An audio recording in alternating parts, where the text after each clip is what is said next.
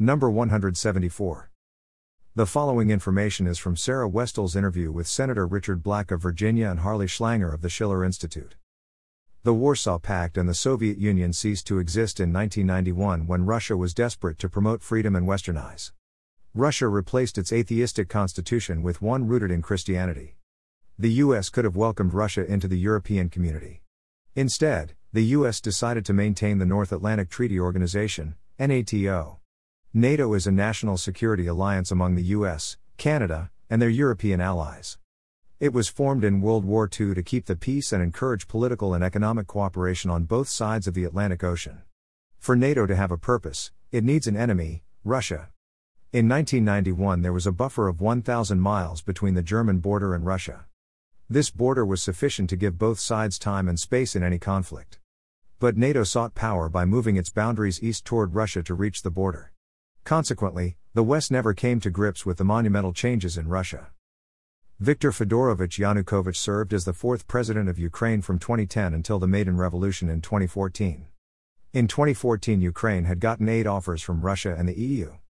Yanukovych decided that the Russian proposal was the best one for Ukraine. Consequently, the Central Intelligence Agency, CIA, and the British MI6 instigated an uprising in Kiev, resulting in the successful overthrow of the Ukrainian government in a violent revolutionary coup. At this point, the predominantly Russian speaking Donbas area in eastern Ukraine and Crimea in the south rebelled against the Western backed government in Kiev.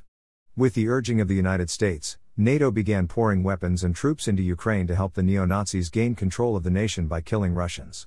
Ukraine is the only country in the world with a neo Nazi military unit.